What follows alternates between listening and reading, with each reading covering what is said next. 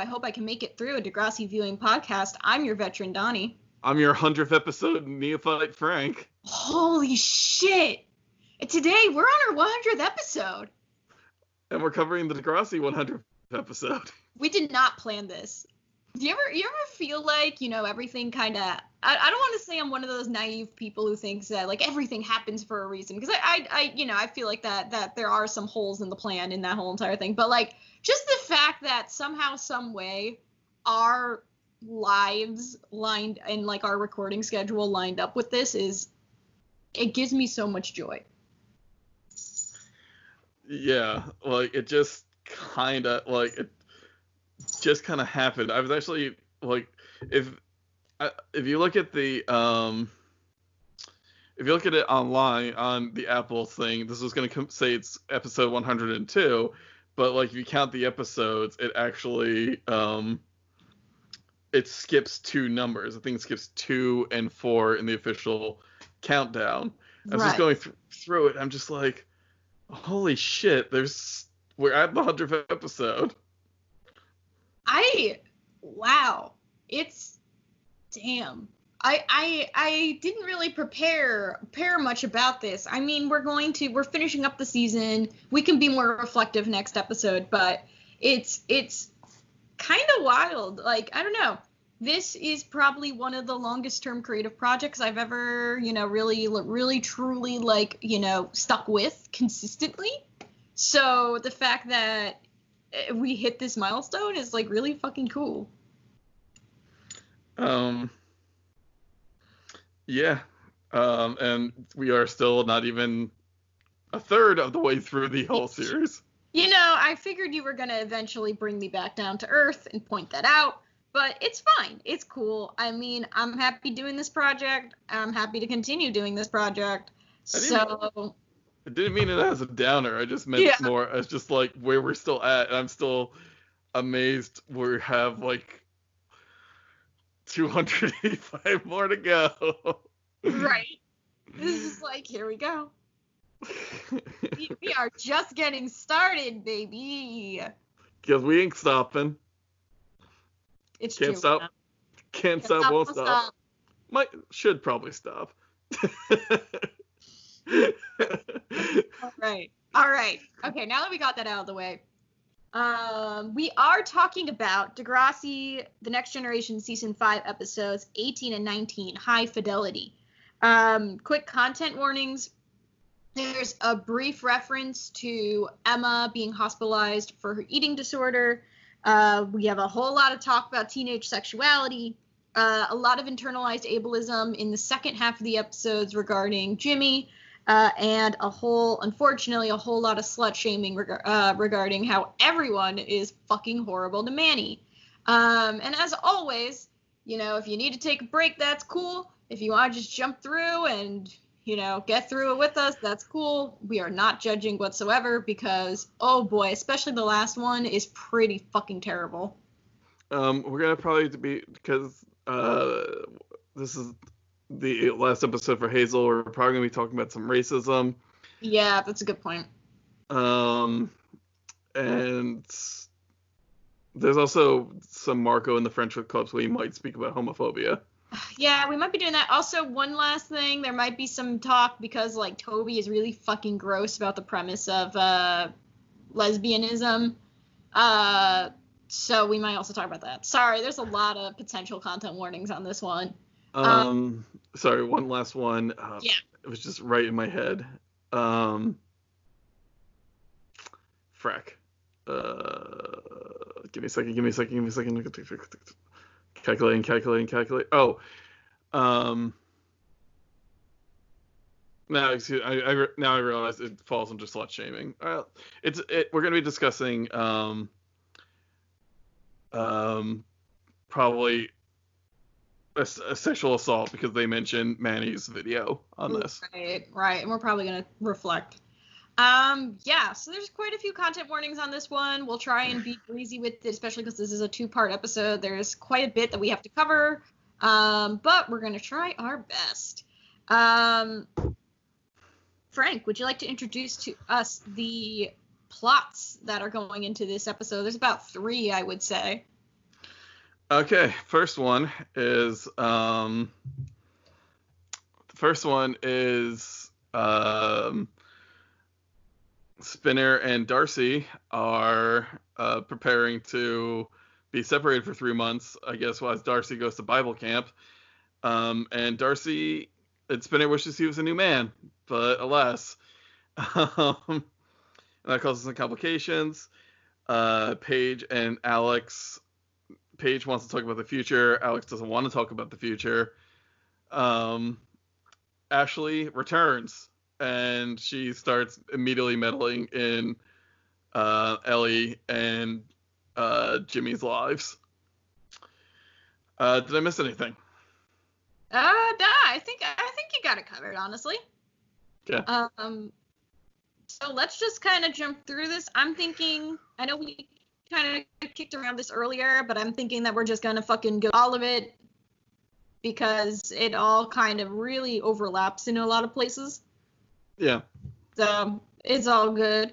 So we're gonna go through this bit by bit and see where we end up in our discussion. So we open up the episode with the front of the dot.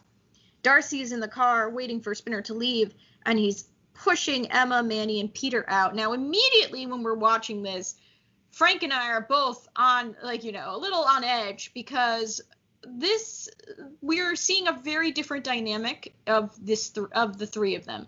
Obviously, things tensions were really high in different ways due to um, the last time we've really seen these three interact, which was uh, the episodes in which Emma was dealing with and processing having an eating disorder. Um, but things seem like okay. Yeah. Which um It's a complicated thing because I do understand that Degrassi operates in a vacuum, right? So we don't see like it, it's like time does not exist in Degrassi. We don't know how much time has gone into relationship dynamics unless there's plots about. Dahlia is playing with a piece of vacuum cleaner that she just wanted to pick up and drop. Thank you, Dahlia. But um, it, it's one of those things where I understand that technically we're not going to see every single little thing change in a relationship dynamic. I just don't feel as though the idea of oh well they all kind of went through Emma's mental health crisis as enough grounds for Manny to be cool with Peter in the way that we're seeing. yeah, like it's just like from what out of where. Right. And and it's also one of those things where I think that I hope I hope people when they hear me talk about these things, I hope they understand that a lot of the time I don't necessarily need an A plot or a B plot talking about this development. I think that honestly with me, even if it's just dialogue, like a quick line, I think it saves a lot of headaches with these with these types of developments. It just seems like it was such a thing that consumed literally the entire season. And then suddenly they're cool and like hanging out and like, you know, saying hi to Darcy before they walk off, like, you know, like teenagers. Like that's a very teen experience and they were very teenager in that moment. It just doesn't quite sit right with me because it it it, it seems like it's one of those things where Emma's pain negates any of the strife and any of the pain that Manny has gone through, specifically as fallout from Peter's antics. Yeah. It's just like I, I I think the main problem with this is that back in like we're we're talking okay the the thing that I think the writers were banking on is that this is a different time um than we're enc- encountering right now, you know? Mm-hmm.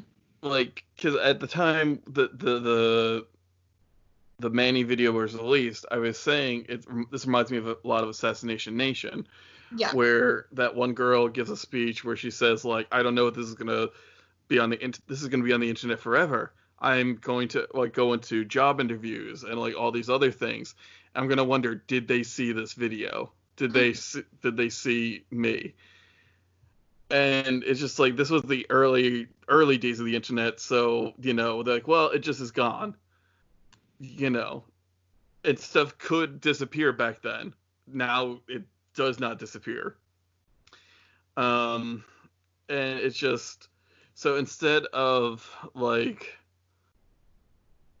Manny saying to herself, "I've been embarrassed in front of the entire like world," she's just saying, "I've been embarrassed in front of the school," and it's just this is what I'm like. This is the read I'm getting from this of just like, um, well, okay, it sucks, but you know, it happened, and I'm moving on. And like, you know, Peter, I have to accept that Peter is Emma's boyfriend, and it's just why? Right. like, show like I, I've said before, like Peter, Peter would be able to come back if Manny forgave him, but I have not seen Manny forgive him. All I have seen is now them coming out of the dot and everything's hunky dory give me a just give me a scene explaining it and like that's convincing and I'll be cool with it.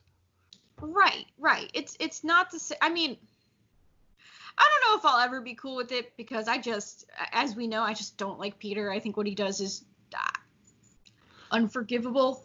But at least from a writing perspective, like it's one of those things where if Manny forgives, then it's like okay, fine.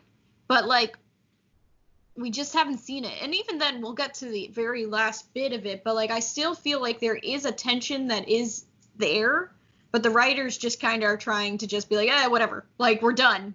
Like, it's just, it's frustrating because, and Manny is is a figure in like all the plots in this episode, basically. Um, but once again is not really given enough autonomy to really do anything in it. And like the things that are being said and the things that are being assumed about her are pretty fucking terrible quite frankly. Yeah. Um. We'll get to it. Yeah. Um but yeah so they're like hanging out being little like you know teenage dweebs kind of getting out of the dot they say hi to Darcy before they head out. Spinner then goes to Darcy's car. Uh, they smoochy smoo. Uh, they seem to be smoochy smooing a little little farther than Darcy necessarily wants, so she reminds them that they have made a vow, no sex until marriage. Um, and Spinner re- respects it. He, you know, he's not an asshole about it. Um, but he does have a moment where he's he stares at a plastic Jesus on the dashboard, consumed with lust, before the opening hits. well, she, um, we we find out that, um, like Darcy says, we're gonna be virgins until we're married, and you know, Spinner basically does virgins. Yeah. Yeah, it's it's a mess. All right. So cut into um cut to the cafeteria. Yep. Um Emma is saying to Manny, "You're chipper for someone who's on the phone with Craig until 3." I cannot imagine the fucking Nelson Simpson phone bill. Um and Manny's just and I like I didn't kind of catch this when we were watching it, but I appreciate Manny's just happy her friend is being healthy again. Yeah, yeah, and I also appreciate Emma kind of be yeah, Emma's Emma seems very like also like very much like yeah, no, fuck yeah. Uh like, you know, I don't want to have to do that again. Sounds great. Um cuz I don't know, it's there's kind of like this morose element to it, which I think happens a lot um, when you have been hospitalized, where like you kind of have a very strange relationship with it, where you can acknowledge like yes, like hopefully doesn't always happen, but maybe you got some things out of it, so you can be like yeah, no, like that part was cool, and then like oh, not other parts. Um, don't want to fucking go back. So Emma kind of being in that really complicated space that does happen frequently when people come out of hospitalization situations was nice to see. Um, but also to see that she is trying to move forward. She is trying to to you know kind of rebuild her relationship with food and it's not going to be super easy but she is going to try her fucking best and and that's important to see Yeah.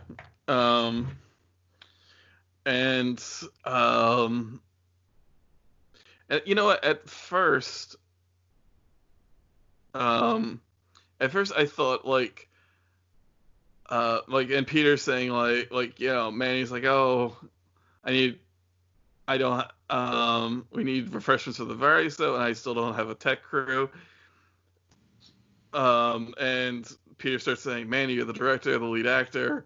I don't know where he's going with that because Emma just says this is your show take charge and at first I thought it was Emma being her usual self but like now I'm kind of thinking of it as just like her being like Manny go get your power considering like where she's at yeah i mean it's it's interesting to me because i felt that whole exchange was way was honestly what you would expect like a, a trio of teenagers to say and i wish i could have just been like hell yeah but then i also was like Ugh. Ugh, because i just keep thinking about peter and what he has done. Yeah. I mean I'm still not happy Peter's there right. Um, it's like i wish there was another boy there. That would be great. Or a girl just saying. Girl, but I'm saying if we have to have a boy and we have to have a love interest for Emma, fuck, like we could have many others. I'm just saying I named them like best couple like three years in a row. You did, you did, but I also want Mandy to have someone better. Well, okay, I think that's a discussion for a, a, a, a different time. Oh my god, that's an episode. Oh, A what if gay episode where how would it change the characters if they were dating somebody better? oh, my time to shine. like what if like what if Emma and Manny after Emma and Sean break up just start dating in season two? Hell yes. Hell yes. Let's let's table this. Let's let's table this for for for later. Yeah. Okay. So, um, Manny stands up, um, and says, "Okay, okay." And Spinner's just like, "Look, if we're gonna be abstinent, we got to be busy." But like, ugh, doesn't work. Um, Oh. Ma- Manny stands up. Okay, all you on the table goes. Okay, all you Degraciates, the Variety Show needs volunteers. So come on, everybody, show some support. Danny continues to be a little shit. Um, Yeah. and, and yells, "Take it off!" Derek cheers and goes, "Woof woof woof" or whatever. And Spinner signs him and D- Darcy up for it. Yeah. Um it's it sucks, but it's like Jesus, it's just like I just want Manny to get a fucking break. Like why can't she just have a plot? And there's a part of me that's like, well, you know, you know Donnie, that's not unrealistic. Like kids don't forget reputations even if like, you know, it's undeserving. And you're right. You're right. But also at the same time, I feel like when it's at TV and you just keep seeing it day in day out of these episodes, it, it's a fucking lie and it sucks. And like just because it's realistic doesn't mean that like it has to be recreated, detailed. I don't know if this was just in my high school, but like in in my school, if some something like this happened, like you get at least one other person from across the room be like, "Hey, shut the fuck up!" and then you just hear a weary teacher be like, "Go to detention," and, and he just the person would just walk out proudly.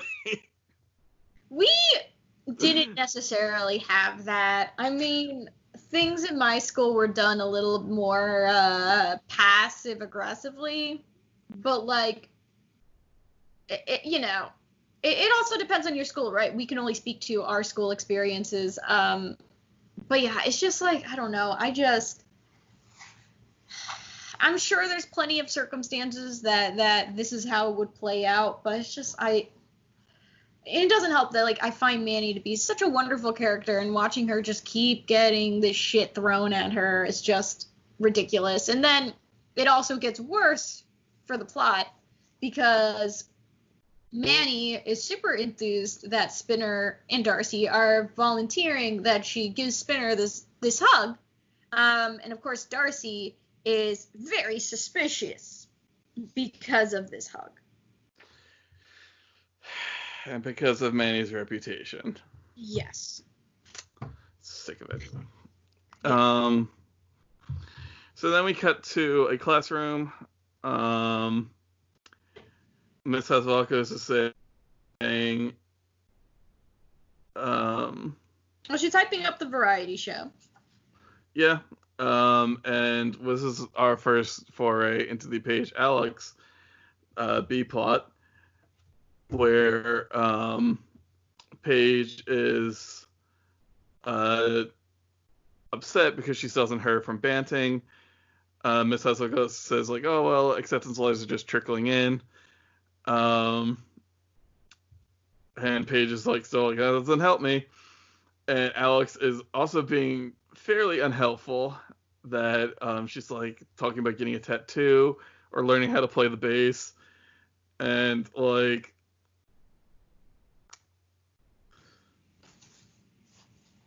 Alex would look good playing a bass.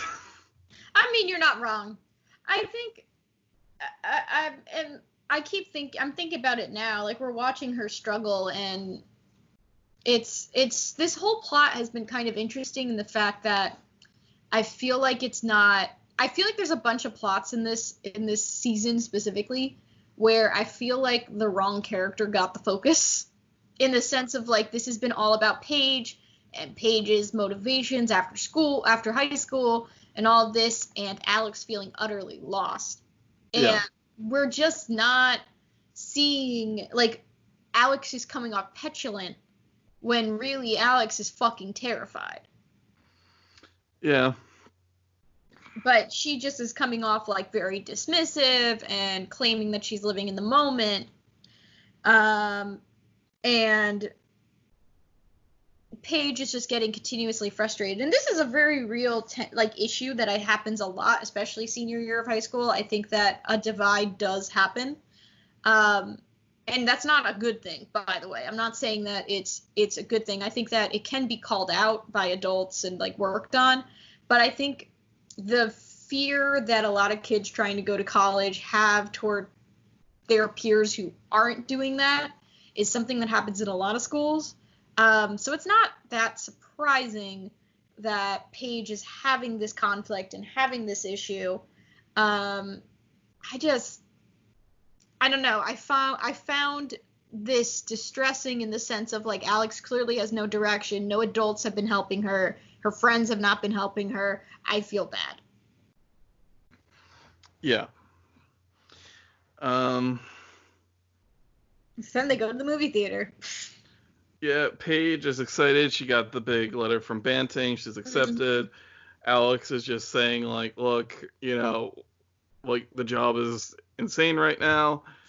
Um, they get into well, another fight about this. Um, um, let's see.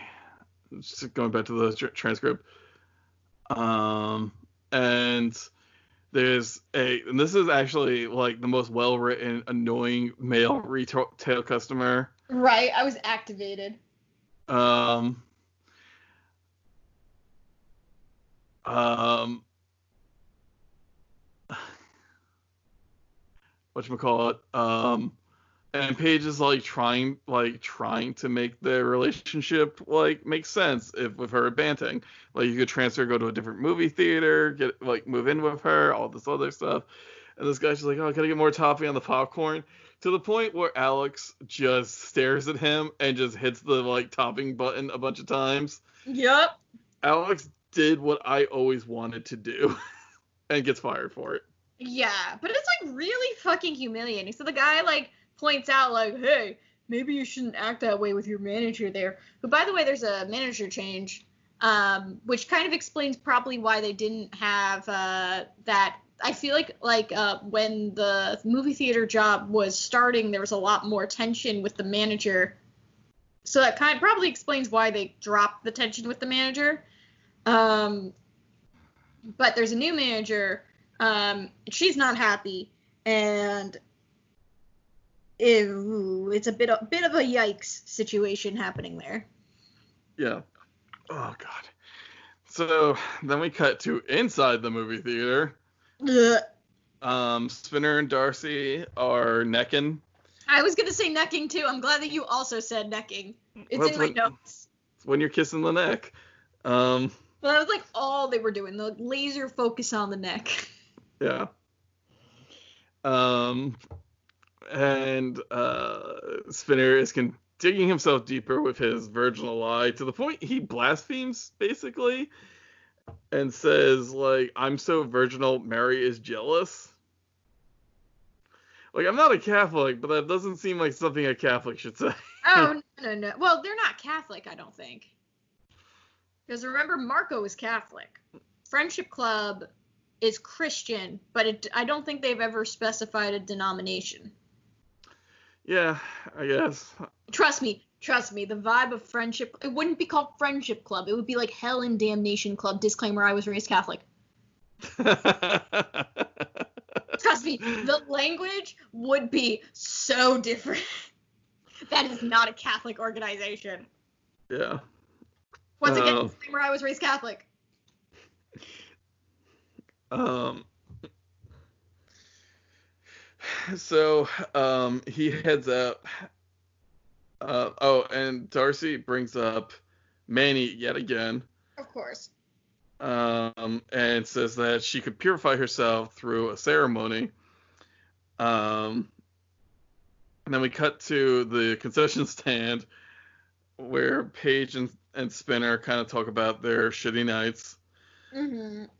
Um, Because he sees the envelope. Which, why is she leaving it on a counter that can potentially get super greasy? I don't know, but I understand. She's she's she's going through a lot right now. Yeah. Um. So they chat. Um, Paige says he must be really into Darcy, and um, she gives him like a ten dollar bag of candy, which is just a normal sized bag of candy, but at the movie theater. Right. And we and we see Alex walk out. Um. And you know says she's fired, and Alex is saying it's time for her to do something else, and Paige is like anything in mind, and pa- Alex is rightful right in saying, "I just got fired. right. I don't know." Right. I'm also very like ah in the sense of like um the fact that Alex had to clean up the bathroom and then get fired. Like holy shit. Yeah, like that is the worst when employers pull that shit. Um. So then we cut to a jewelry store, and Spinner has bought Darcy a pair of Claddagh rings. Yep. Um. He hasn't even bought them yet. He's like, "Hey, I'm thinking Claddagh rings," and like opens it up in the store. Next Uh, is herbal essence stand, which is important for later. I didn't know Theo wasn't stand. Um. Oh, Jesus Christ. Um. These were so big. I don't. Uh, here's the thing. I can't. I can't speak to how big Claddagh rings were outside of my my area, as there was a big Irish population, Hmm.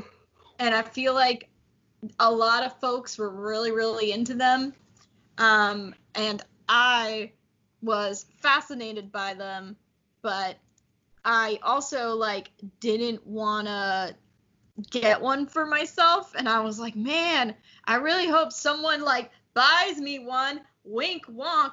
Keep in mind, I really wasn't dating all that much in high school. Who the fuck was gonna give me one? And my parents weren't gonna give me one, but I was still like, man, I'd love one. Wink. And it like never happened. You're, you're just saying this as you walk down the halls. Yeah, just like, hey, ladies, I would love a ring, wink, wonk, as if like.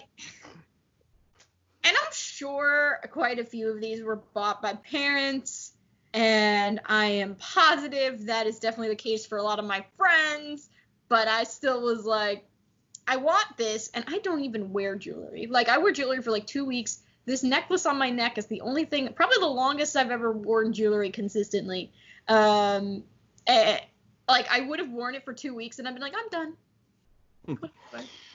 My um when my uh grandfather started dating my grandmother, um uh he made her a heart out of plastic. Okay. Um and my sister like wears it now. So um but yeah. I don't think I ever bought jewelry for a girl.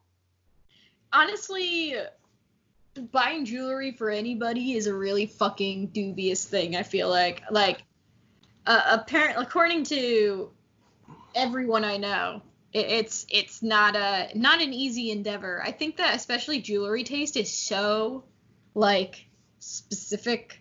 Like and it's like little fucking shit that like it's like oh i don't like how this thing is set. And it's like oh well that's great. That was good to know. I, Well, I don't know I actually um I read this thing on Reddit and tell me if you think this is creepy or not. Whoa. okay, well it's just like people at work thought it was weird, but it's just like this guy was trying to subtly find a way to ask his girlfriend um to to find out his girlfriend's ring size. mm-hmm So he would like, you know, various female friends and family members, he would hold their hands if and like he's like the feeling of her hand in mine is such a like gives such a tactile response that I just know what it is or I know what it's like. So like I would just hold various women's hands until I found one that just felt like hers and I just ask her what her ring size is. I mean, with their permission. Still weird? still a bit weird Fair enough. hand holding is a bit intimate to me Yeah. But I mean, it was just it, like for me, it wasn't weird because it was like it like they knew what the cause was and it wasn't strangers. It was like, hey, hold my hand. i guess I just now I just now now I'm just imagining like you like you like, like just people just like saying their various things like oh man like you just walking down the street like oh wish somebody buy a Claddagh ring for me and him just like who wants to hold my hand right like unstoppable force immovable object anyway um so where are we so yeah the the the, the thing ring the Claddagh rings happen Yeah, uh, it's also funny because he like puts it on her hand and then like realizes that he has to buy it. So there's like that whole little thing. But um, Yeah. Um. So we cut to the variety show. Manny is like, um, Manny is like, you know, directing people, and she says to, so shit. I'm sorry, what? She's doing so much shit. Also, a thing that frustrates me. She's running this whole entire fucking thing, and like now she also has to deal with the fact that everyone's fucking asshole to her. Yeah. Um. Manny points out that Spinner has a thing for teen for teenagers, thing for cheerleaders. So Um. And s- tells Darcy she's a lock to lead the squad next year. And Darcy naturally responds by telling Manny to, to repent and join Friendship Club. And this also really bugs me. It's like, I. This is another instance of is it realistic? Probably. Do I really want to watch it? Not really. Especially in the case of Darcy, because we have seen consistently with regards toward uh, Friendship Club that she's really not into indoctrinating people. She's really not into like she she may gently say, "Hey, if you're struggling, like, you know, this is always an option." But to frame it as like like in this way, it it's just very gross. It's gross. I think we're st- I think there's something we haven't kind of recognized up until this point is that the writer that the characters are what the writers need them to be at the That's true. moment. That's true. That's true. They're not they're not um They're not consistent. Right, and I think that it's particularly obvious in in this approach to the series that they are it's it's in, this is something we can talk about next episode, and I know we'll talk about next episode how these plots are ran very tightly now, and I think it's at the expense of consistent characterization. Yeah. And unfortunately, like every single female character in this has a moment where they are a nag, basically. Yeah. Um. So, Miss Kwan is handing out exams. Oh, uh, did we we completely sorry we can't move on just yet. No, we can't. Uh, Manny drops the bomb when she finds out that Spinner and Darcy aren't having sex. Like she kind of she points out that like yeah they've had sex. Yeah, and she also is like you know what is Spinner telling you if like you know she she's very suspicious of Spinner's intentions then if he is taking the if he is going through all these motions to lie basically. Yeah. Which sucks. Yeah. So cut to Miss Kwan's class, Mrs. Kwan's class. Mm-hmm. Um, Jimmy is pumped. He got a um. Um, Miss, he got Mrs. A minus. Mrs. Kwan like calls out Alex, which sucks, and like she got a C. A C. Uh, C's get degrees. C is not the worst, especially like it's the end of the year. Like that's the other thing, because it's kind of like a moot point. You know what I mean? Like, it, it, it, who she's graduating. Like, if you get a C as a senior, like that means that you're a little competent. Like you're still in it. Like you're still cognizant. Like I feel like senior year like so many kids are just like i'm not going to turn that in. I'm going to do the numbers game. It doesn't fucking matter. Like you know i already got into my school or i know i'm not going to school and i'm doing this. Like it's it's it's just not it's very weird because for something for an episode that is the like end of senior year for so many of these kids it doesn't really fucking feel that way for a lot of these kids. And i think the fact that they chose to end this this phase, honestly, of the show with Spinner and Jimmy, two people who don't graduate this year. Sorry, spoilers, Jimmy's not graduating. I find to be a big mistake. I feel like if like I feel like if it feels like a wrong send off because it just ends up being Spinner's story basically when as opposed to how is this group going to end everything because like we don't really know what most of these kids are doing right now. We know that Paige is going to Banting. We know that Marco's presumably going to school to school somewhere and is valedictorian. Um, but other than that, we don't really know what any of these kids are doing, and it's very weird. It just doesn't feel like a senior year experience at all. Yeah. Um. So, um, Alex and Paige get into another fight. Mm-hmm. Um, and then, um, like, Alex points out, like, I'm she's not still not going to college, and she wants to do something fun with Paige.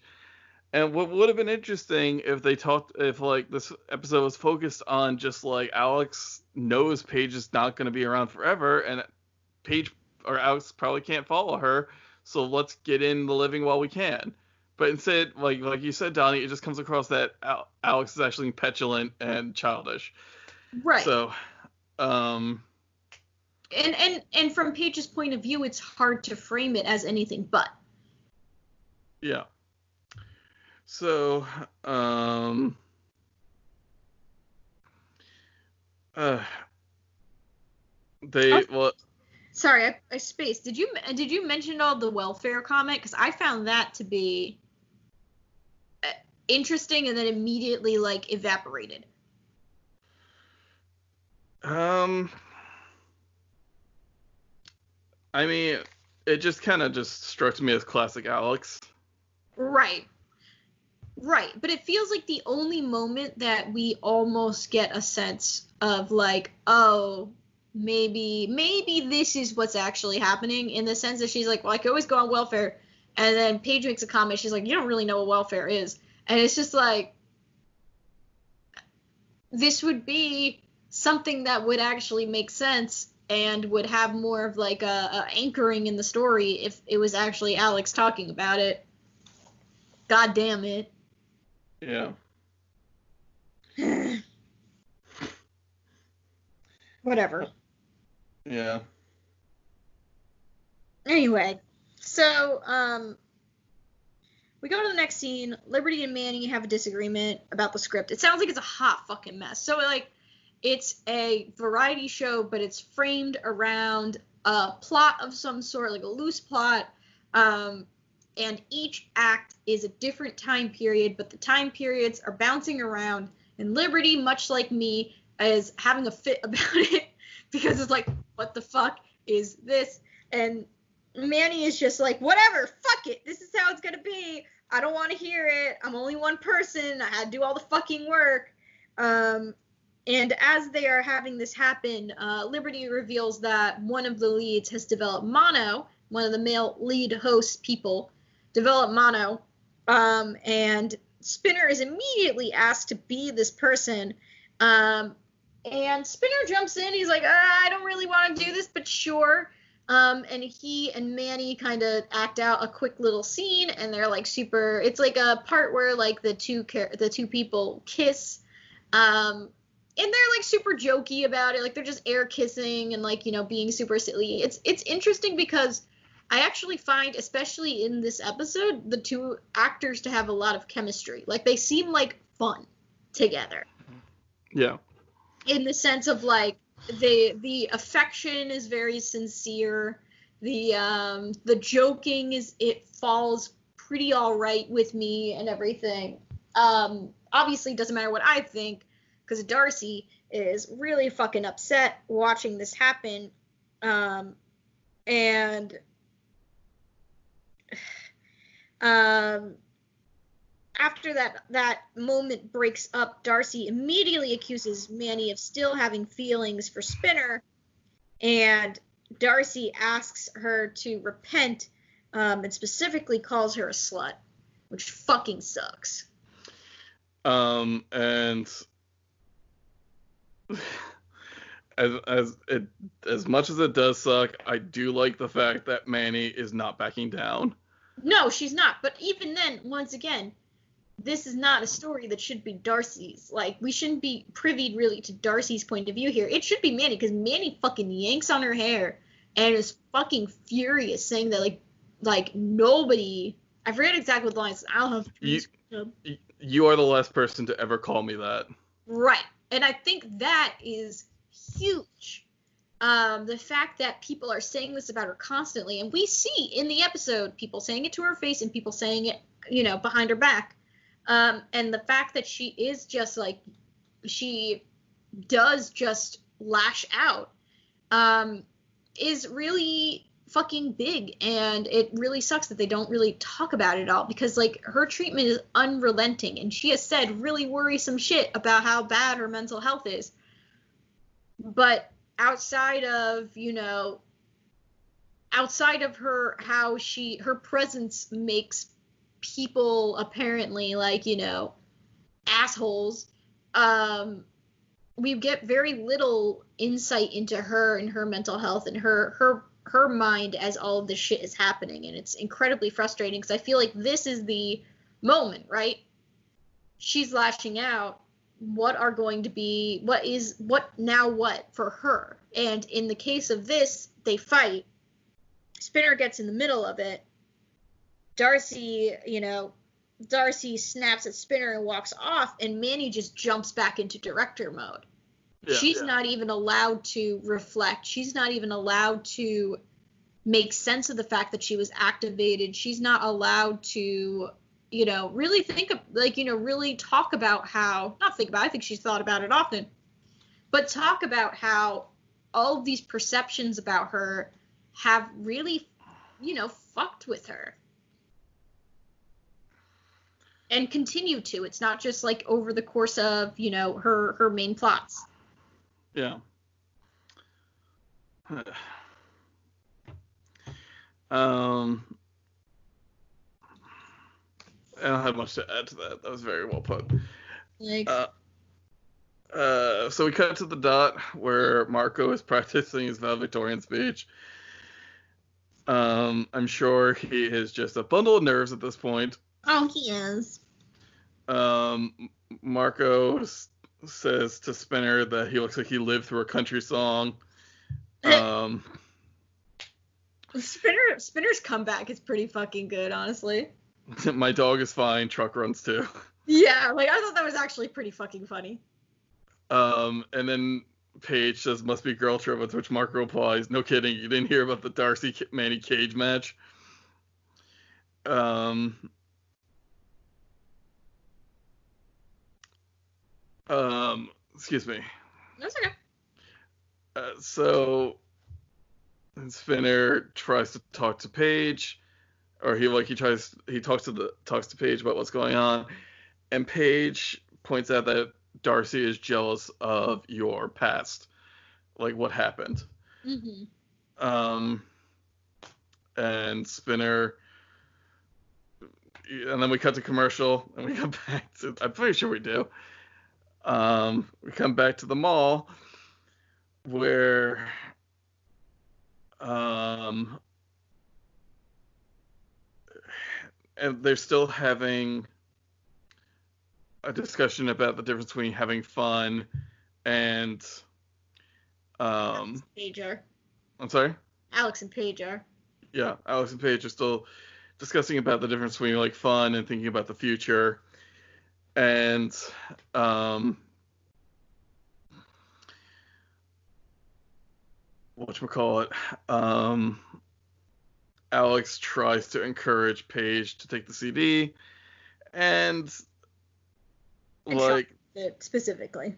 yeah, and then slips into Paige's bag, which bad on you, Alex. Um, and Paige, the the alarm goes off. Paige goes back in to apologize, and we cut the friendship club. um, We're going on a journey. yeah, like, and they're like like Marco and Spinner. Marco's here. Yeah, they're lighting candles. Uh, Marco's like, "You sure about this, my dude?" and um, and Spinner is like, "Yeah, I'm sure." Like, um, Marco's just like, "Look, I'm cool with Friendship Club. I'm wondering if they kicked that person out." Oh, Linus. Yeah. Cause like he insulted the principal and then attacked Marco, or like him and Marco got in a fight. Yeah, you know, like the the greater consequences of of what he has done has not really been addressed. Yeah. So Darcy comes in, um, and Darcy um, and Spinner, uh, basically like and that's they're going to be virgins together again. Um. Uh, I don't know. Like I, I feel weird about this scene. Yeah, it's just very. I mean, it's it's Spinner. I think the thing is, is just there's this weird. I feel like adding the friendship club as as a key part of Spinner. Like it. I just feel like it's missing. It's it's removing a lot of like the true issue here, right? Spinner is only obsessive with running away from his past because he was hurt by his mistakes. And he's trying to run away from that and trying to to a certain extent run away from the responsibility of it. He Sorry, Basil just made some chirpy noises and yawned and I can't resist. Um, but I I feel like it, it it almost cheapens the very real issue and question that is here concerning Spinner's um, life, really, which is like, can you be forgiven for the actions that he has done? Is it possible to truly make, you know, do what you can to make peace with the people who were hurt by your decisions? And it's now converged into my girlfriend is mad at me because I had sex with people before I met her.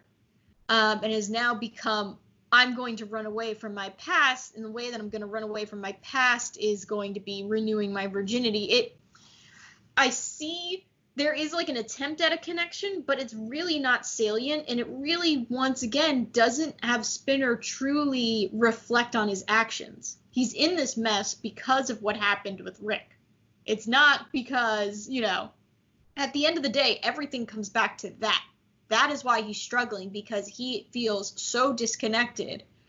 It's not really about Friendship Club, but Friendship Club has now occupied so much of it, you kind of forget. And I feel like that's why a lot of this stuff, I don't want to say it comes off disingenuous, but does just come off weird.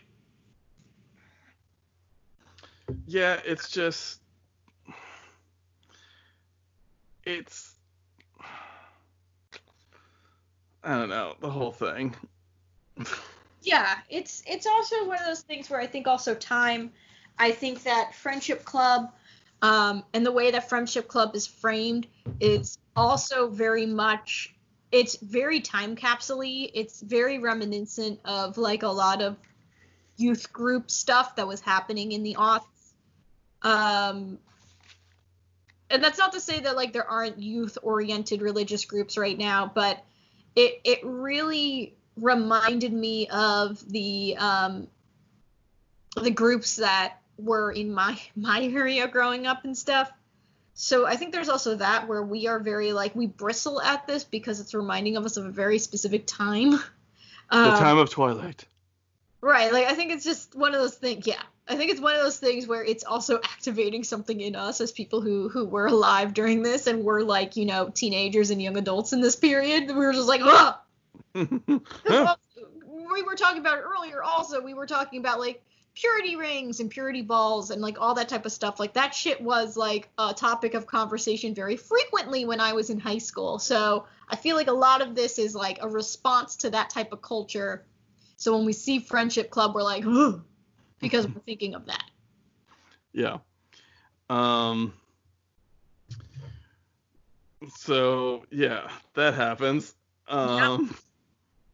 I'm sorry. What? Yep. Just agreeing. All right. Um. And then um, Paige is angry at Alex.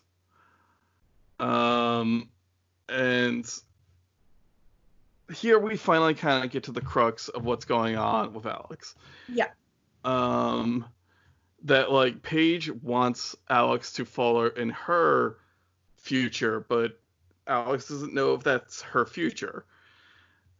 And it leads to them having it leads to them breaking up because like Alex doesn't want to just be like she's like what am I going to do? Just get a minimum wage job and just live like that. Like, no, you know? Yeah. Um,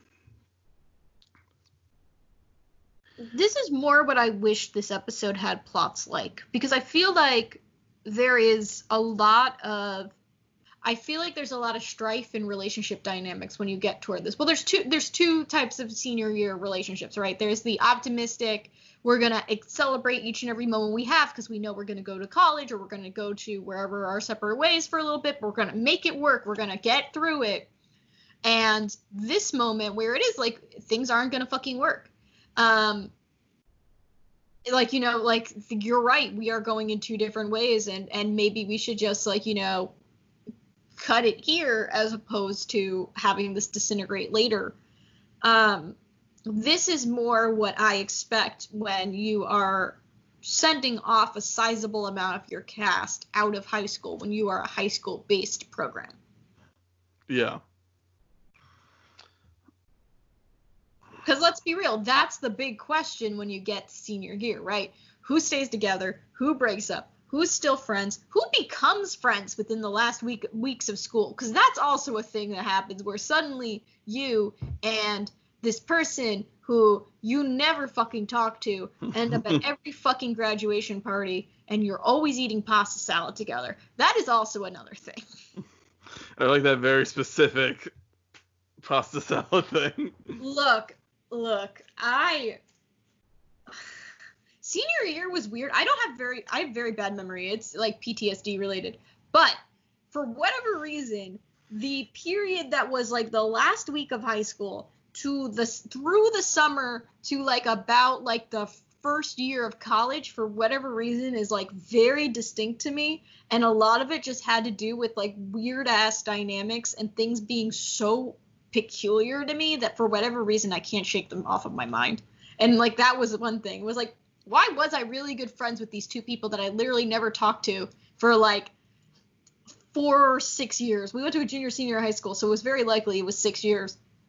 I don't know, but then we went on a field trip together toward the end of the year and we were best buddies that's the kind of shit I kind of want to see. And I don't think that I don't know how unique of an experience it is, but I think it is like kind of like when you're getting to the end of this big event, big life event. You know, which exes do you check in on? Who do you decide to not have sign your yearbook? Who do you decide to have sign your yearbook? Who sends you a sentimental message you weren't prepared for? Like that's more what I think about when I think senior year plots. Not Spinner and his virginity. Yeah. Um. Anyway, so so they break up, and I do find this conflict to be very good. And I also really appreciate Alex being just this vulnerable, having being vulnerable enough to say these things. But once again, I think it would have been more effective if we were watching this through Alex and watching her process this or lack thereof, and and watch her have this strife. Because I feel like that is actually where the story is um, but you know, I'll take what I can fucking get, I guess. I'm sorry, Frank, about your ship. It'll always exist in my fan fiction. I mean, yeah, that's what fan fiction is for, baby. Um,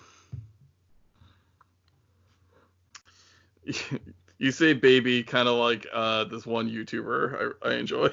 Oh, I'm glad to hear that. I actually uh, lovingly recreate the. So the reason why I say baby the way that I do is uh, I am impersonating specifically Chris Farren, one of my favorite musicians, because he fucking like he's just a weird little gremlin man whom I love dearly, who just always says baby, but exactly with that inflection. nice. Oh, we're feeling feisty, Basil. Sorry, I just Basil's been next to me literally through watching the episode and now recording the episode, and I love her.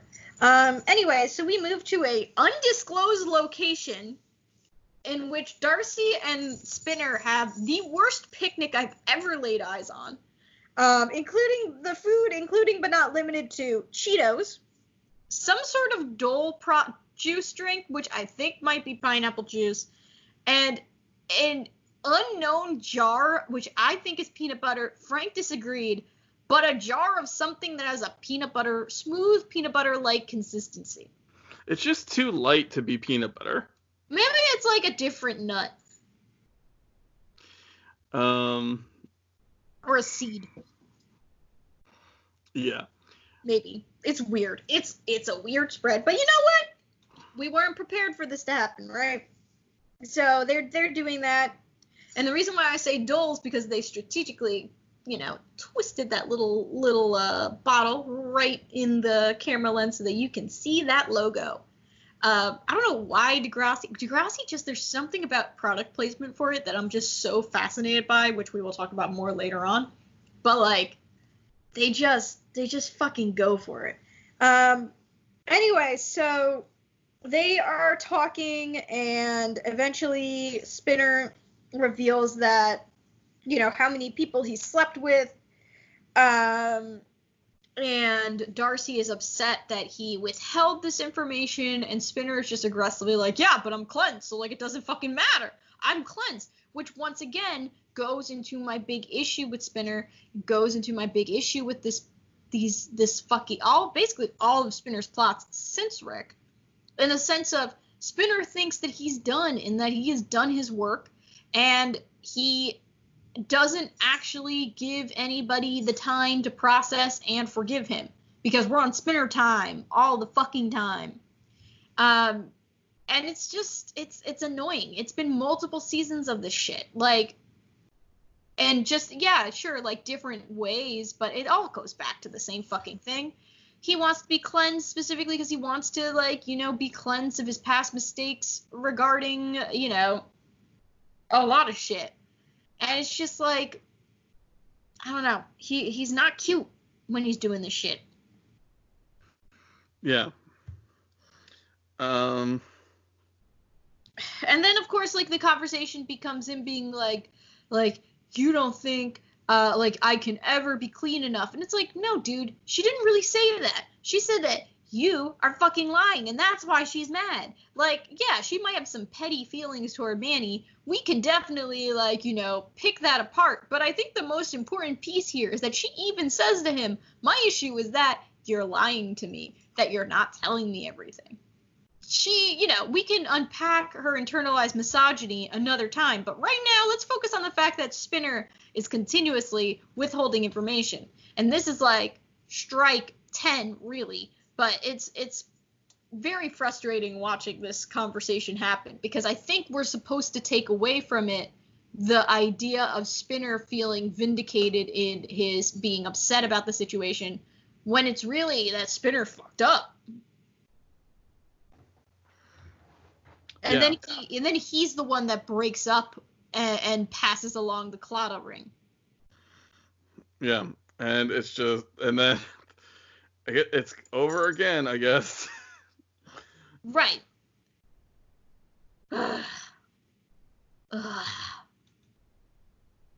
it's just it's weird. Um so then um then comes a scene that I actually enjoyed. Mm-hmm. Um, where like uh,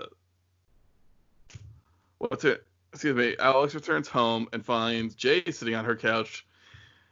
Um, and Jay is just like, "Hey, I'm not here to bug you. I'm here just to watch the game with Jeff." who just so happens to be passed out right now.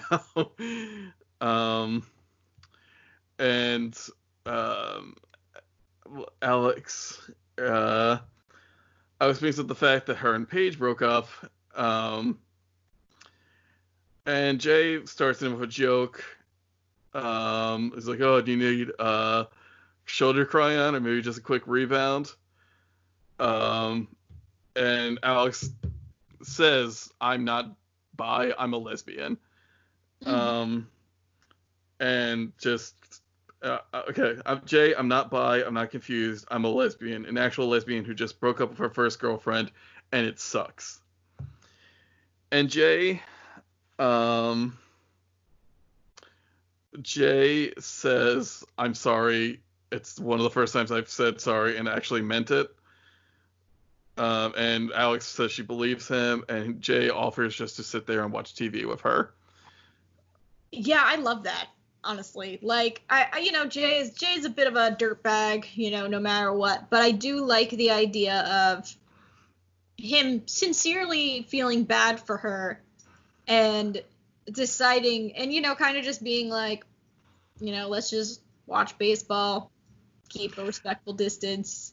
Like I, I appreciate as much as I don't love him being like, let's be a rebound. I do appreciate that she said no. He went okay, and let's just resume being buds. Well, I mean, we're still. I mean, this is still the Jay from like who points out that he also has nothing. Like when him and Spinner were gonna burn down the school, or Spinner was gonna burn down the school. Like I'm sure he. I mean, he's hanging out with Jeff. Jeff's a loser, and Jay is just like, well, I got no one else. Right, right. And I think there is something significant in terms of his sincerity in terms of how sorry my cats are like licking behind me and i'm just like i hope the mic doesn't pick up.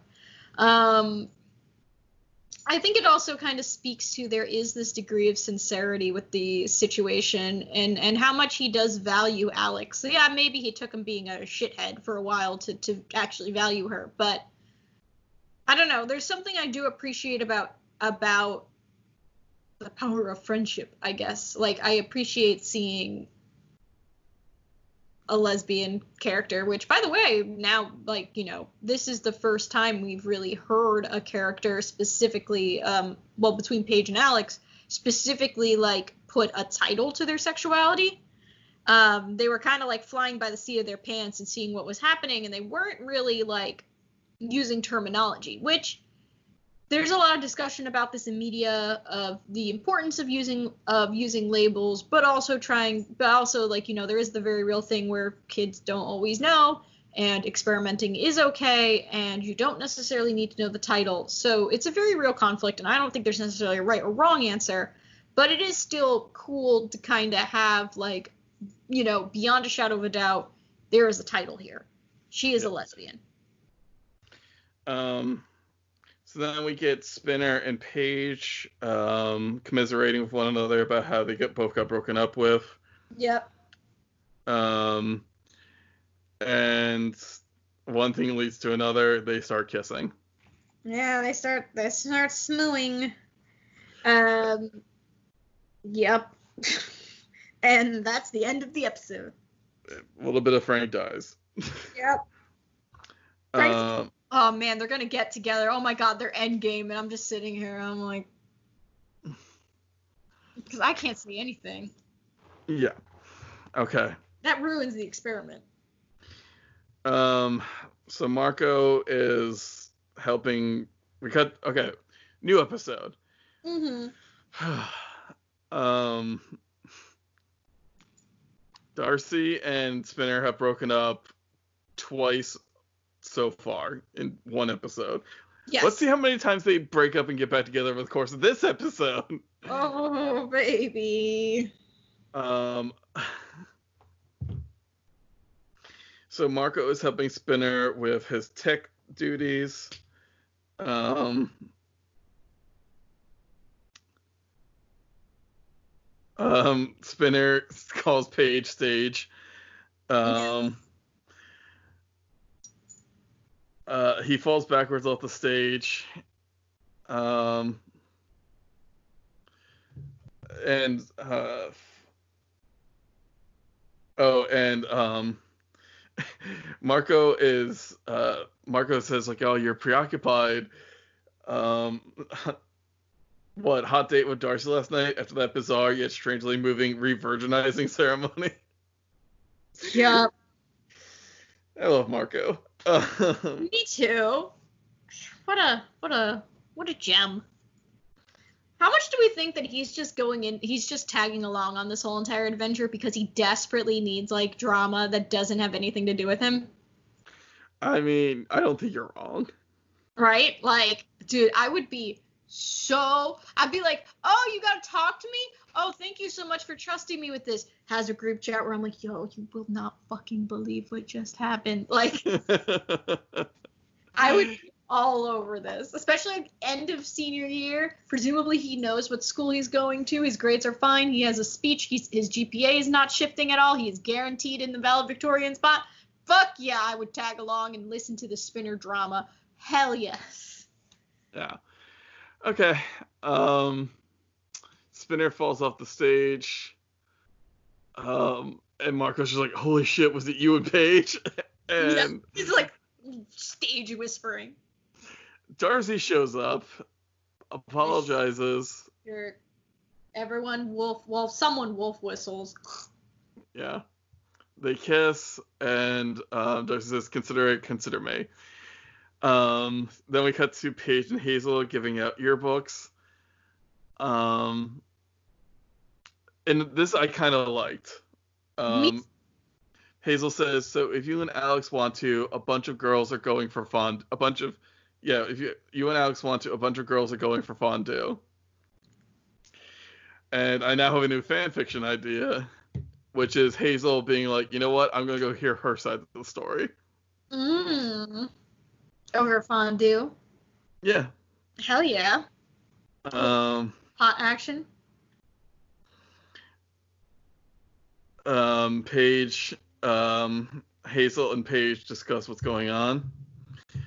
Um. And like Paige brings up like she made out with Spinner last night. Hazel's like, but I just got used to you being a lesbian. Uh, and then that summons Toby apparently. But it's like in the Frank made me have to watch this. He was like, "You need to look at this because it's literally like Toby's moving equipment. He hears the word lesbian. He does a three-point turn. This motherfucker like K turns to the conversation, um, and just like is like lesbians. Um, I also made a funny noise. Thank you very much. Oh, sorry. Uh, my bad. Would you like to recreate it? Okay. Um, I'm just. like. Yep, that is true. You certainly did. See, I thought the noise was the best part. Um, so Toby, Toby, Toby, um, like, Paige is just sick of his shit, and it's just like whatever said, is said the yearbook table stays at yearbook table. To which "Just you know, I totally, just so you know, I totally support your freedom to date whomever. And by the way, I'm totally available. And mouths call me. Awful. Fucking terrible. Yeah. And, and we'll talk more about this next episode because we'll talk about like send offs and I feel like we should address some characters get you know are no longer principal characters. And this is technically Toby's last episode of being a principal character, and I hate that this is what we get. Yeah. Um, cut to uh, a different hallway, and a pair of boots are made for walking towards Jimmy. Yep. Um, it is Ashley, and she is wearing a wretched hat. It is huge. It's like those like page boy hats, but it's like super puffy. It looks like the hat that you wear when you get like the full doctorate regalia. It looks like a chef's head that collapsed in on itself. That too. It looks like the the dying dream of a chef's hat. Ugh. But um, she she's here. Um, they reflect on how unique Degrassi is, and Jimmy is reiterating like, "No, I'm fucking out of here. Hopefully, you know, everything will be okay." Um, especially because I don't know if we really mentioned it too much in the last scene where with uh, Kwan passing out the tests, but Jimmy is really holding out that he is able to graduate in spite of the fact that he might be short some credits. Um, and Ashley is bringing up that. I have to call. Ashley's bringing up that she might actually be coming back to Degrassi. Um, immediately after Hatzilakos leads Jimmy to the office, um, and she has like no tact because in one breath she's like, you know, you've done really amazing work. Jimmy's just like, oh, I really fucking hope I graduate, and she's just like, well, you don't have enough credits, so sorry, buddy. Um, and is pretty fucking graceless about it, honestly. I mean, credit conversations honestly are are really arbitrary and they do end up happening at really inopportune times toward the end of the year. Um it almost seems like it feels like like whoever runs attendance doesn't actually tally the attendance until like the last few weeks of school. And then suddenly it's like, "Oh fuck, you've missed an obscene amount." Um but Jimmy is just like, "Hey, like is it possible? Can you can you excuse me?" something like that. Um and Hatzilakos was like, "Nah, I can't." I would just be like, hey, remember like your complete failure to stop like my getting injured? Remember that? Maybe we just call it good. Yeah, it sucks because it's like it's possible. It depends on the circumstance. It depends on the school district. It depends on a zillion different things. Like he could have been functionally homeschooled and probably have been able to keep up with the credits, et cetera, et cetera. But it, it you know, it sucks because um, you know that he wants to go leave and he wants to do something beyond this and watching him be you know cut down in a way that's pretty unceremonious is a bummer um, and he carries that anger and frustration into the hallway um, because he drops some yearbooks spinner runs over to try and help him and jimmy is just like you know fuck off get away and by the way jimmy's allowed to say fuck jimmy gets fuck for this episode I'm into it. I've decided. Um, and Jimmy you know, is is trying to push him away. Spinner lashes out with a good old "What's your damage?" and Jimmy is fucking pissed because and points out that like, hey, my whole fucking situation you're connected to. Like you are one of the catalysts for this thing happening. So he then begins to shove Spinner, and Marco immediately springs into the scene to try and break it up. Yeah. Um, Spinner, and then then Spinner blames Jimmy because you know, good on you. Um, uh, then there's this really cute little scene where Toby walks by Ashley and nudges her, Mm-hmm. and like Ashley pushes him back. Um, and we ne- we never really got to see besides the one episode where they had JT run against Ashley. We never really got to see them be like brother and sister, and I'm always kind of disappointed by that. I think there's there's a bit more in the first season because we do get to see into their home. We do get to see a little bit like because we do also see Toby's mom, uh, Toby's dad, and Ashley's mom interacting a bit. But honestly, that died like I would say like first se- after first season. I feel like we never really got any bit. But also like how like for for a first season that was dominated by Toby, he immediately like dropped off after a while. So Yeah. and Ashley kept getting plots for for honestly for a while. She had plots with her mom in it and things like that. But like it, it's a shame because I think that the fact that they became step siblings at such like a transformative time in in life and everything i feel like there could have been more of a story there. I feel like there could have been more of um also also um there's a little bit more because um there's also the wrestling episode with with toby. Ashley is concerned and tries to like you know ask him questions about it when they're home and things. But it's a it's a relic from the earlier seasons. Um and it's it's upsetting because uh, I just feel like there was a lot of potential things they could have talked about that honestly a lot of kids can relate to. Um, pres- like I we don't really have confirmation necessarily, but we're assuming this is like an interfaith household. This is a family, uh, you know, kind of coming together. Like there's a lot of potential concepts we could have been talking about with these two. Um, and it's it's a shame. I'm trying to remember what was the con. Oh yeah, was it holiday where Craig goes to Ashley's house and Toby opens the door and just goes, "Happy Hanukkah, Happy Hanukkah, Mazel Tov." Yeah. no, but he does. And that like that's the thing also. It's like Toby's Judaism is so frequently I don't want to say a punchline because I don't it's not always, but it is just kind of like a mention. Like if it's not like if it's not like a punchline, it's just like a brief mention as opposed to a genuine exploration of like his relationship to his religion and what you know, also like what is that like in Degrassi? Like how many kids are Jewish in Degrassi? We don't know these answers. And you had a character who was Jewish that it's only really mentioned within the context of Hanukkah most of the time. I mean, Whereas- he Toby.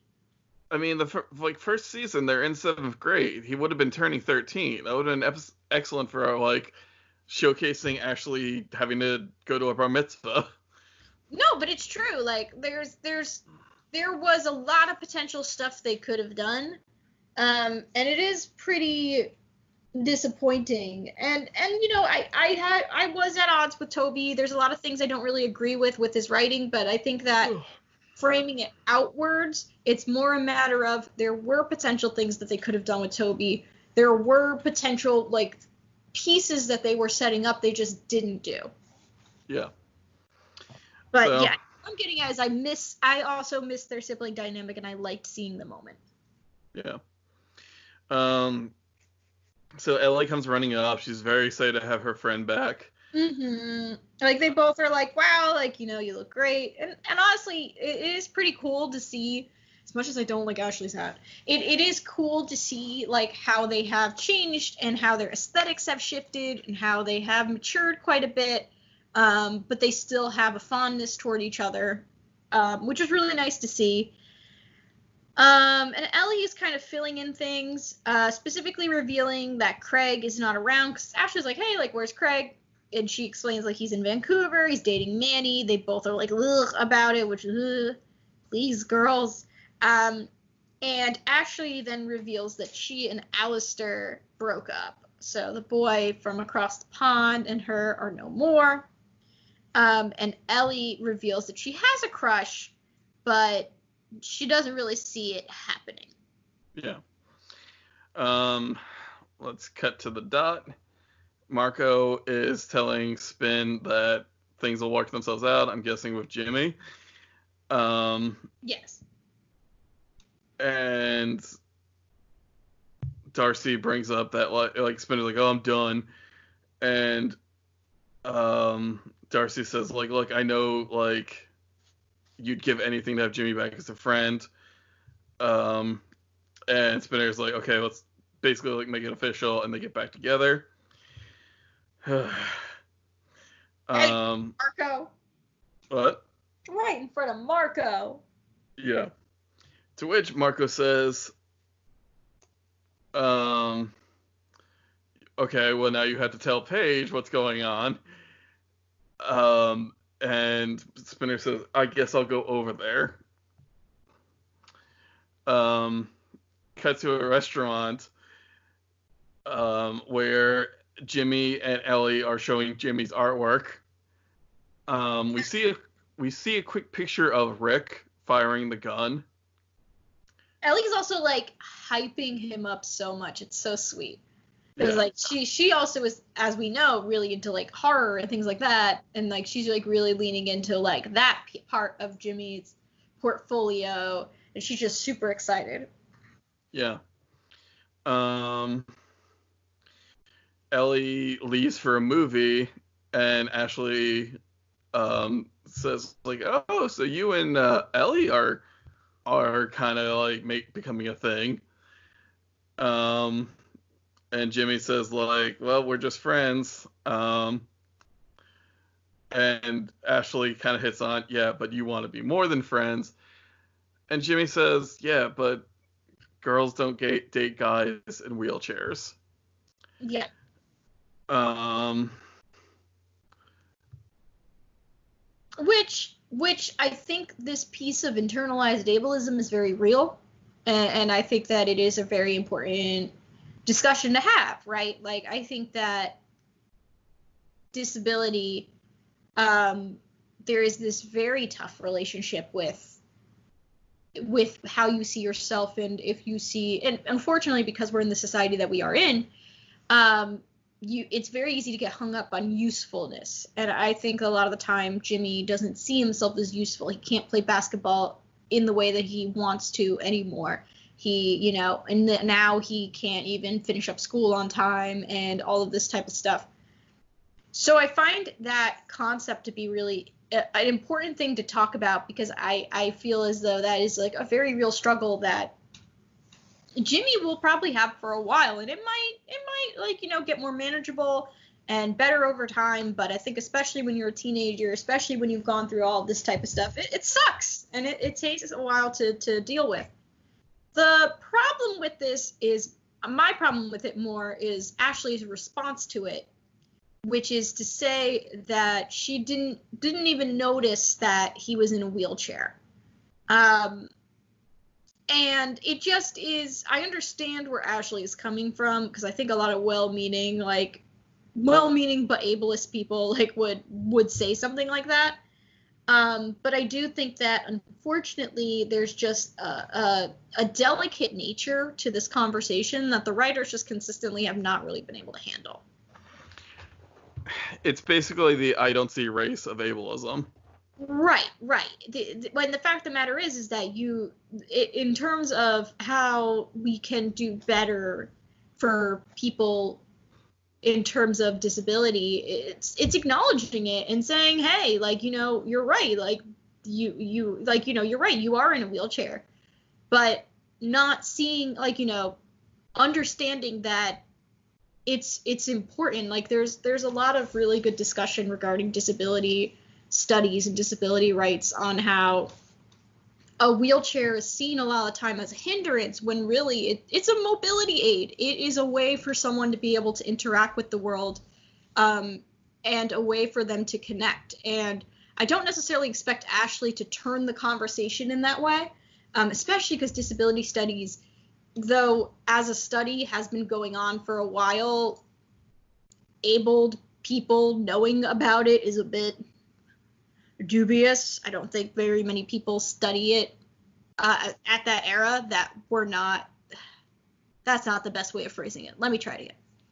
Um, disability studies is a study that is definitely happening, has happened, was happening during the time of this episode.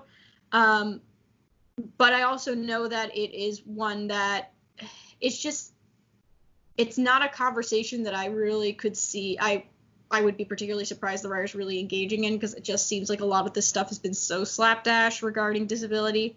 But um, it would it feels like that would be a better direction of it of allowing Jimmy to not see the wheelchair as a, an like an adversity so much as it's a thing that you use so that you're able to do to be in a space that you may not be able to use if you didn't that you may not be able to access if you didn't have it.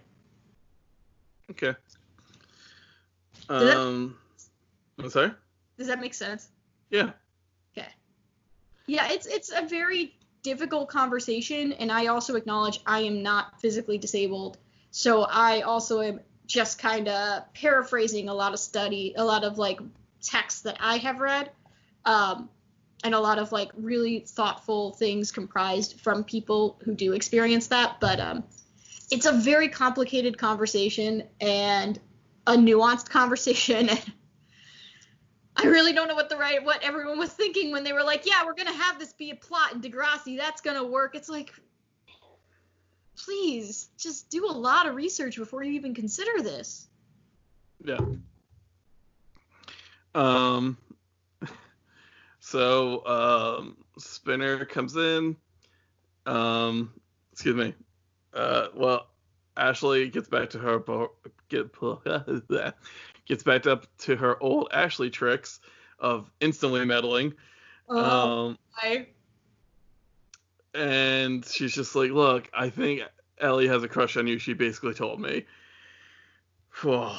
um, cut to Paige's house. Um, Spinner uh, says Dylan let him in, and the two of them start reminiscing.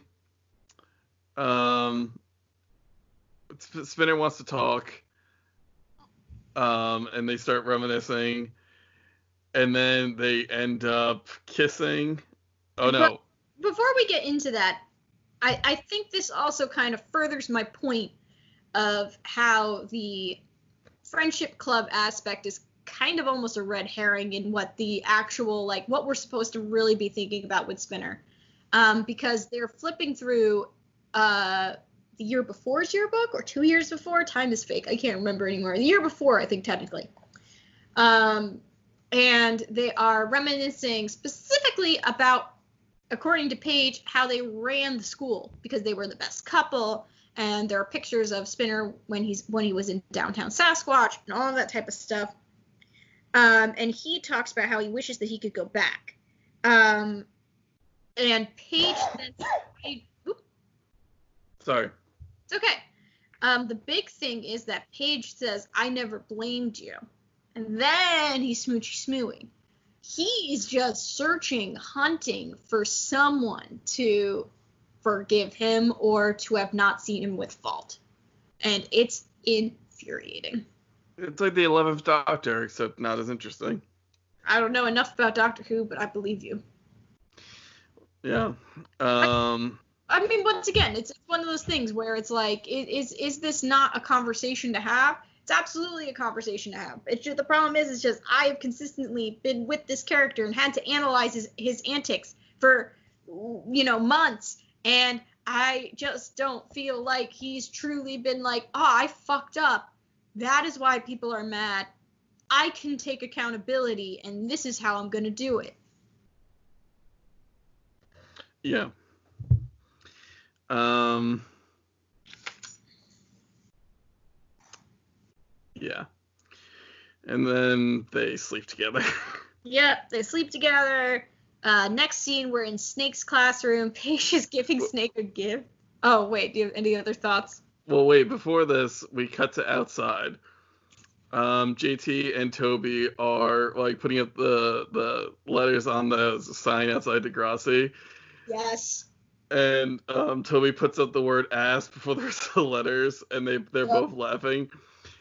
And what I like about this is actually, sh- like, considering this is the hundredth episode, I think it's really fun and nice to kind of show Toby and JT like our original like BFFs and like their sense of humor, which I didn't enjoy, but like, you know, because but like they also kind of point out like JT has changed. Right. Like he says like, "Oh, that's really mature," and Toby says, "Yeah, but it's still funny." yeah. That's and- actually a really good exchange. I will. Yeah. Like it's just you know they're not being weird towards like towards girls. They're not doing anything like out of turn. They're just being little idiot boys like they always were, and I can get behind that. Yeah, me too. And after like all the shit poor JT has gone through this year, like it's just nice to see him like having fun again. Mhm. Um. So then we cut to Simpson's class. Paige, could you make out what this gift was? Uh, no, I couldn't make out what the gift was, but I thought the uh, um, the punchline was kind of funny. Um. Yeah, uh, says, "What? Come on, guys. Sounds a good mood. I just hope we can all get a little bit of whatever's gotten into you, Paige." To which Paige says, "I'm not sure that's advisable, sir." Is that the punchline? Yeah, that was a little funny. That was a little bit like her just being like, ah, let's swerve out. Um. Um. Meanwhile, Spinner is panic texting Marco. Yeah. Um, and so like, so, so we have a page. What exactly? Everything. We went all the way. oh Jesus. Um. Uh. Then we cut immediately to the auditorium. Darcy has been looking for Spinner. Spinner's been avoiding her. Wonder why. Mm-hmm. uh, Um. He apparently never saw her. And um. Then uh like Spinner's like, oh yeah, I, she, he was arranging a going away gift for her because she's leaving um, soon for her Bible camp. Um, they hug and he looks at Paige because it's time for the show. And now during the show, JT is one of the MCs and welcomes everybody to Herbal Essences presents 50 Years of Degrassi. I'm your host, Sir Philip Degrassi. Ah, the fucking product placement. I fucking died. Just like herbal essence. Like what? Just out of nowhere. Like, Right, because it was like Pantene that sponsored the uh, Battle of the Bands way back when, right? I guess. I don't remember that. I wonder if they all have the same parent company. Anyway, they might. Probably. The illusion of choice. Anyway, it was really fucking funny. And then there's like an herbal essence logo in like the bottom corner of the of the stage of the uh set and I was just like, "Oh, this is this was a decision, wasn't it?" Well, there's one right in the center, too. Like, yeah, it's really fucking funny. Um, Spinner goes over to Paige and um, uh, Paige is just like, "Thanks for last night," and Spinner's like, "Oh, like for what?" And Paige's like, "Oh, I felt like that was a good way to end end you know her high school career." Um. And Spinner basically, I think he's trying to say like he was kind of hoping, I guess they could get back together. And Paige just kind of is like, mm, no. we're moving on. Um, but she always have good memories of him. And Spinner kind of quietly says, "You used me for my body." But like, I. it's just so like that's more what I would expect your senior year, like the last few weeks of your senior year to be like, right? Like, I'm gonna hook up with my ex-boyfriend for old time's sake. Like, that's more that's more what I I come to expect with that type of shit. Alas, that's not what a lot of this episode is. But yeah, he's like, oh okay. Um. And this, this is also Darcy's 60s dance. Yeah, yeah, it is. She has she's this little like mod dance. She's wearing the little mod dress and the little her uh, kind of- poof. It's kind of funny that she's, uh, you know, doing a dance for the sexual, to the era of the sexual revol- revolution. Yeah, I'm sure that was intentional. Um.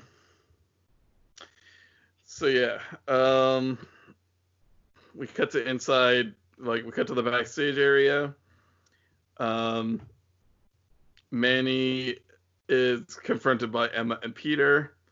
Uh, Emma compliments Manny on her performance. Uh, Peter hands her a tape, says, "Show this to your agent." Ugh. Um, and Man- uh, Peter's like, "Yes, I used my powers for good this time. Go fuck yourself, Peter." Um, uh, I don't want to. We've already discussed that ad nauseum. Yeah. Um, then we come to this, where Jimmy lays it on the line with Ellie, and Ellie does not feel the same way as Jimmy. No. No. Uh, what? no. Yeah. Uh, Jimmy starts like heading out. Um, and Ashley's just like, "But what happened? I thought you, I thought you had a crush on somebody." And we realize too late that it's not Jimmy, it's Craig. Yeah. So, um, um, so we cut to the after party, um, where everybody is talking about how bouncy and nice Herbal Essence products makes their hair. It's interesting. Um, no, uh, we get to see, uh, apparently. I got it wrong. Apparently, according to the transcript, it's Paige and Marco and JT and Liberty are dancing behind Darcy as she talks to Spinner. Um, and Spinner continues to lie and dig himself deeper into a hole. Um, Spinner says he's going to get them some drinks. Darcy sits down and opens up Spinner's phone. Fun.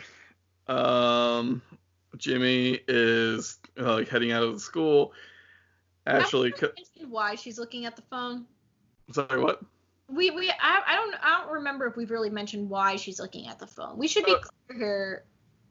Because Spinner keeps saying he's getting her a gift. Right. Like I want to be clear that I don't think it's right to look at your partner's phone, but I I also want to like point out that like she opened up the phone, she's thinking I'm gonna find out what my gift is, and like she has this like face on when she's going opening up the phone. Um. So yeah, so Jimmy's leaving. Ashley chases after him. Um. Jimmy's feeling down about himself. Girls don't date boys in wheelchairs. Guys in wheelchairs, I think is the word he uses. Yeah, and then Ashley kisses him, and it's just like, what now? Yep. Oh God. Cut back to Spinner and Darcy. And um Darcy says I wanted to know what my gift was, so I looked through your phone. Spinner's fucking caught. Um and um she starts crying. and she just says, "You suck." Yeah. Yeah. It's it's not good. So that's they've gotten together and broken up four times over the course of two episodes. Um, cut to the graduation ceremony. Yeah, Margaret- Margaret gives a speech. Yeah. Hatzilakos presents the the graduating class, you know, most of which do not have plots relating to this episode. Um, during uh, also during graduation, Spinner fucking, you know, steals the fucking show because he's leaning against the wall. Jimmy goes up to him and says that he blamed people, um, and then he wants to apologize to Spinner. And I'm like, you don't have to. You don't have to. Yeah. Like, anyway, he chooses to. Spinner is happy about it, but is immediately has a you know set to uh, your ex lover is dead by stars Okay. Well, I do. I do want to say that I think this is actually kind of nice. Spinner, I guess, realizes that maybe he can make amends elsewhere and goes running out of the gym. Um, and then he comes running back to give Jimmy a hug. Yeah, that part's nice, I guess. Um, and uh, sorry for interrupting you. No, it's okay. I just I'm so dumb with Spinner's ass, so I'm like, "Er, okay. Um, so then, um, um, yeah, your ex-lover is, is dead. Which I should also mention, the next part of this episode has been imprinted on my brain forever. And I think it doesn't really speak to my investment in Darcy and Spinner, but rather how a good song can really make a difference in a scene. Because I fell in love with this song through this episode and eventually got really into Stars because of this song choice. So I'm going to credit Stars on this one. I don't really think I give a shit about what happens next, but for whatever reason, the exchange in the moment is so it's so like every it was it's another one of those moments in the series that was just like imprinted on me. Yeah. I mean, it has a good setup even if you don't like the ship. Oh yeah. Um. So. Like, um, Spinner begs for forgiveness. Um, Darcy says she's not sure she can, not this time. Kim's like, "Yo, we gotta go, Darcy. We gotta get out of here." Um, and Darcy's like, I'm not like she leaves to get on the bus, and Spinner says to himself, if she turns around to look before she gets on, I'll be okay. Um, she turns, Spinner like kind of lets out a breath he was holding and starts smiling. And I don't give a shit. Yeah, I love how this is set up, but like, man, it's it couldn't be to a worse like ship. Um, the everybody's hugging and whatnot. Um, Agent Alex hug. yeah, which gave me hope. hmm Um, He realizes. Craig uh, shows up, says hugs Manny, and asks her if, he, if she missed him. Um, I think he's holding his camera, which I was like it. It reminds me of like a scene in Battlestar Galactica where a character is wearing a lab coat. I'm like, right, you were a scientist when you showed up at first. Um, uh, and then they all throw their hats in the air, and that's the hundredth episode of Degrassi. We out. Yeah. Yeah, we are. Ugh. I I stand by my assessment. I think that this episode I feel like this episode was a disservice to a lot of a lot of characters whose stories technically ended in this moment. I'm gonna give this a B minus. Yeah. That's fair. like it felt like the holiday, kind of. It felt like a better holiday, but still holiday. and in that like you get you had such an excellent premise of Christmas at Degrassi, and it just turned into like graduation at Degrassi, and just turned into this miasma of just like boring characters doing Infidelity. yeah doing the lamest shit ever. So, okay, let me do my quick character rankings. Jesus Christ. Um, Manny for putting her foot down and just choosing her own narrative gets to bump up a bunch of spaces. Emma for coming back um, and showing strength for both for herself and for Manny gets bump up some spaces. Peter, no. Um, Spinner, no. Um, Marco, you're a wonderful cinnamon cinnamon bun, and I love you forever. Uh, Paige stays where she is. Alex stays where she is because I can't fault them on where they are. Um, Jay gets to bump up some spots for actually being a decent dude for once. Um, Jimmy gets to bump up some spots for being brave. Um, Ashley, Ashley for remaining true to herself and being meddling gets to bump up a few spots. Ellie for being both Jimmy's hype man and letting him down easy gets to bump up a few spots. Um, Simpson and Kwan and Hatzilakos, they stay where they are.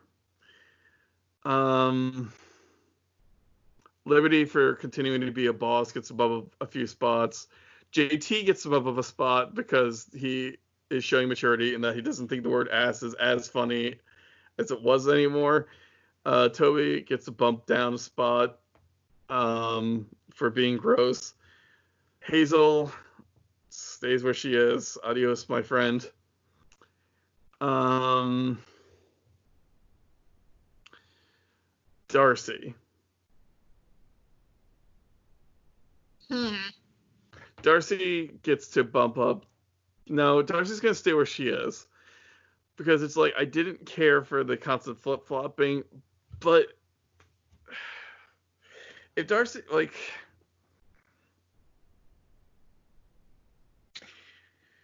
my distaste for Darcy comes from my own experience as a Christian. My experience as a Christian is that like we don't get to sit in judgment of people's sins. Our job is to help people overcome like their, you know, um their weaknesses uh, like as long as they accept them and want to move on from them. It's not about judgment, it's about acceptance. And Darcy couldn't accept Spinner, but also Darcy didn't deserve to be lied to. So I'm just kind of want to be. That's why I'm just kind of being neutral on Darcy. Mm. Being lied to sucks, but like she could have just let bygones be bygones, you know? Yeah, she so, didn't have to slut shame in the process. Okay, you know what? Actually, she's bumping down five spots just for slut shaming Manny. Yeah. There's that. That, that. that is not the point and she needed to recognize that. Yeah. Um, and that's I think everybody. Damn. Um, I guess now we move on to recommendations. This is where we recommend things that are either tangentially related, related, or whatever we're kind of feeling. Um, my recommendation, I actually only just got this book, so I didn't read it yet. Um, however, I think that the premise is very good. The reviews that I've seen are magnificent, and it also uh, is the winner of the National Book Critics Circle Award in Criticism. So, a lot of people think that this is a really good book, so I am going to recommend it a little bit before I actually started. it. Um, it's called Wayward Lives, Beautiful Experiments Intimate Histories of Riotous Black Girls, Troublesome Women, and Queer Radicals uh, by Saidiya Hartman. Um, and I wholeheartedly recommend it. Um, it is every review says that like it's his, his, historical text that's written beautifully, and I feel like that's such a rare thing to find sometimes. Like as somebody who's studied history, I've had to read a lot of dry shit. Um, and I've done it because I love I love history and I love learning about uh, learning about history and everything relating to it. But finding one that's actually written well and beautifully is really exciting.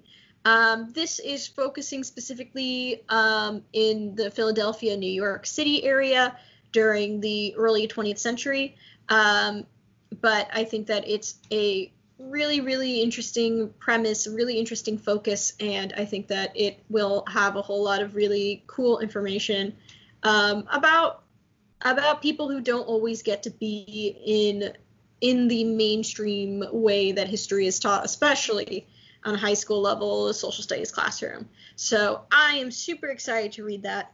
Um, and I'm also going to recommend that when you order it to try and support a black owned bookstore in the process. Um, I bought mine uh, based off of a list of like there's like a bunch of Twitter lists floating around of like of bookstores that you can order from that have like online services or pickup.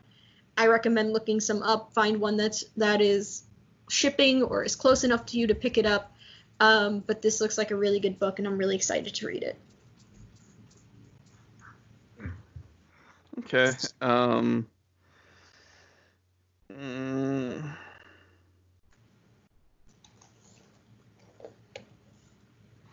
I, I've just I've been playing a lot of Steam games lately. I'm trying. I'm, I felt like there was one I just finished that I really enjoyed. Um.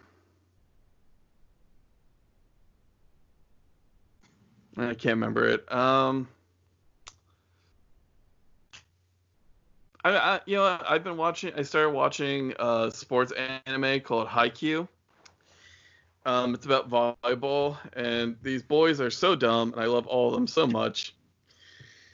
Um, because they are so obsessed with volleyball to the point of just like to the point where it's painful. Yeah, yeah, but that's sports anime. What can I say? They just they just love the sport. Yeah. Unhealthily so sometimes. Yeah. Yeah, that's it for me. Just. Well, Frank, you've made it through. I made it through a hundred episodes of the show.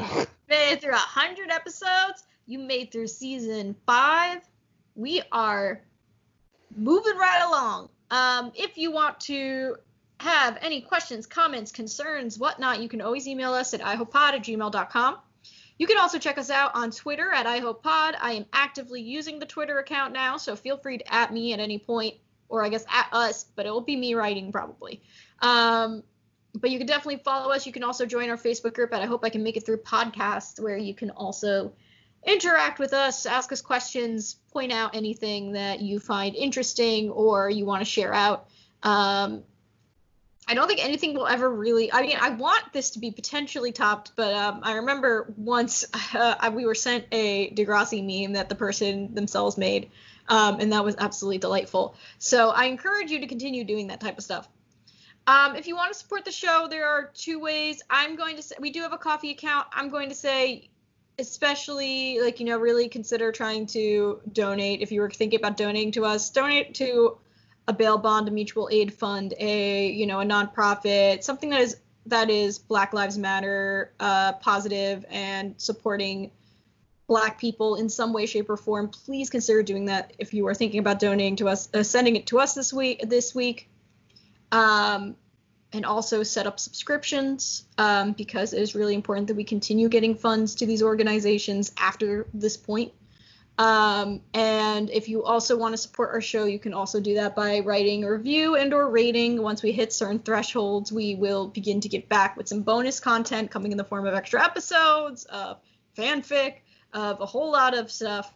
Um, so definitely please send those in and thank you everybody who has taken the time to do so. Um, I haven't even counted where we're at right now with that, so we'll check some point. Um, anyway, thank you everybody who has taken the time to do it. Um, if you want to get in touch with me, you can follow me on Twitter at DM is unbreakable. Um, my, you know, uh, my profile doesn't always scream Degrassi, but I assure you, if you talk to me about it, I will gladly respond and start talking to you more about it. Um, I promise. Um, also, I will mention I am working on a zine on you can follow on Twitter called Cherished Zine. Um, it is focused on Dimitri and Dedue from Fire Emblem, Three Houses, and we're raising money for NAMI. Um, so we're hoping to support um, and provide funding for folks who are dealing with mental illness. Um, and that's pretty much it for me for promoting stuff. I think that's all I got right now. Thank you. Um, I have another podcast called Teen Girl Talk where I review teen media with my sister. Uh, I'm not sure what we're doing this week. Um, but uh, join us for we call this summer reruns, where we just kind of check out just all kinds of crazy stuff. So yeah. Awesome. So that being said, everybody, we hope you can keep making it through and that you're going to be there with us. See you next week. Later. Bye. When there's nothing left to burn, you have to set yourself on fire.